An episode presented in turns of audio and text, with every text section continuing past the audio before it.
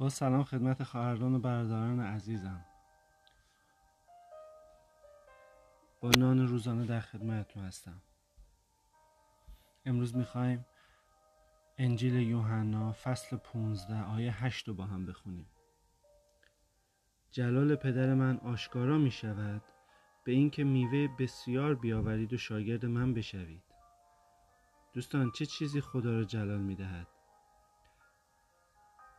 ثمره ما خدا را جلال می دهد خدا درست همان گونه که در مسیح جلال یافت در ما نیز یعنی توسط ثمره ما جلال خواهد یافت.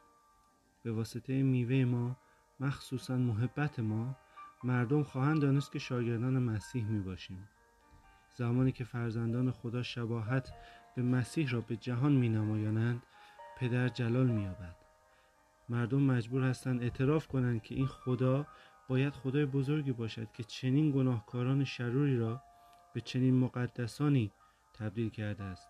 این یعنی ما زمانی که در او بمانیم ثابت می کنیم که شاگرد او هستیم. دیگران می توانند ببینند که ما شاگردان حقیقی هستیم که به خداوندمان شبیه هستیم. آمین. به دستان پرقدرت خداوند می سپارمتون خدا نگهدار.